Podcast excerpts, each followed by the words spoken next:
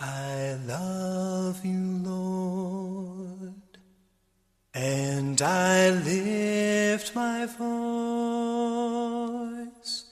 to worship you, oh my soul rejoice. Take joy, my King,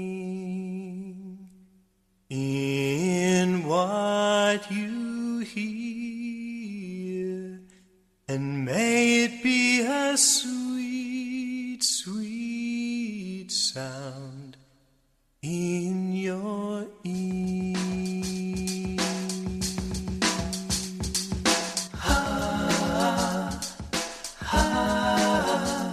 Welcome to Devotionals from Dad. This devotional is entitled, What Does a Real Man Look Like? So, what does a real man look like? What physical attributes do manly men have? I'm not really a fan of professional football player Tom Brady, but you've got to admit he is a pretty, cool, pretty physically flawless man. He's tall and muscular without an ounce of fat. He has perfect teeth, perfect skin, and neatly trimmed dark hair. But really, what does a real man look like?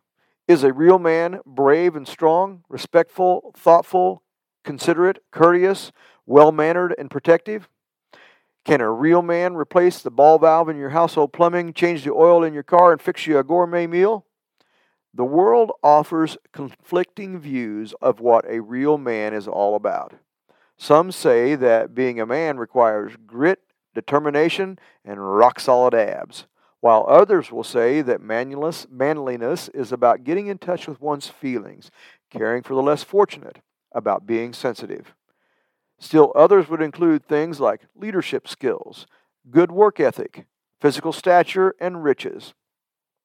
It turns out, if you ask women, none of them rank any of that stuff very high recent online survey of more than a thousand women between the ages of 21 and 54 that was conducted by bestlifeonline.com found that women value personality far more than they do physical attractiveness. What women want in a man is faithfulness, dependability, a sense of humor, and the ability to listen with a sense of style.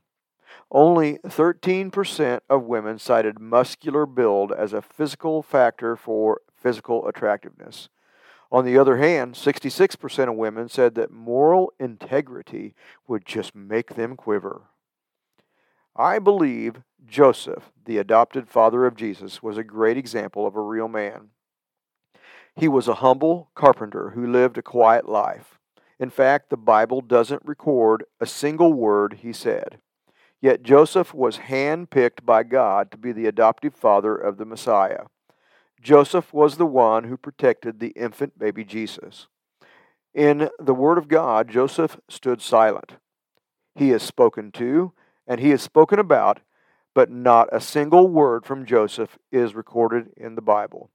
Joseph appeared on the scene for just a few moments when he was engaged to Mary. Matthew tells us that Joseph was a faithful to the law. Matthew 1:19 Because Joseph, her husband, was faithful to the law and yet did not want to expose her to public disgrace, he had in mind to divorce her quietly. After an angel of the Lord appeared to Joseph and encouraged him to not be afraid to take Mary as his wife, Joseph immediately obeyed. Later in the book of Matthew, an angel again appeared to Joseph and commanded him to take Mary and Jesus to Egypt because King Herod wanted to kill Jesus. Again, Joseph immediately obeyed the commands of the angel and took his family to Egypt, saving the life of Jesus.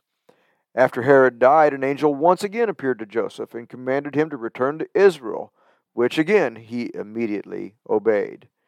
The only other time Joseph is mentioned in the Bible is when Jesus is 12 years old and was accidentally left behind in the temple during the Passover. After that, Joseph is not mentioned again in the entire New Testament. But Joseph displayed a pattern of obedience. So if we follow this example, real men are obedient to the Word of God. A real man chooses to obey the Lord. If a man obeys God, he will bless them. Real men are obedient, and obedience leads to blessings. If you do not understand why God is asking you to do something, but you obey God anyway, He will reward you.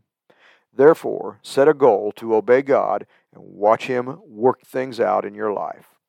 Joshua 1 8. Keep the book of the law always on your lips. Meditate on it day and night, so that you may be careful to do everything written in it. Then you will be prosperous and successful. Take joy, my King, in what you hear. May it be a sweet, sweet sound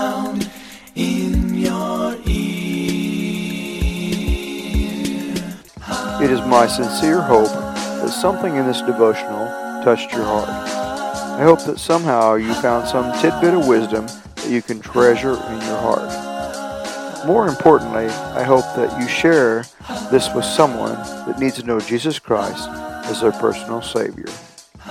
Love you, Dad.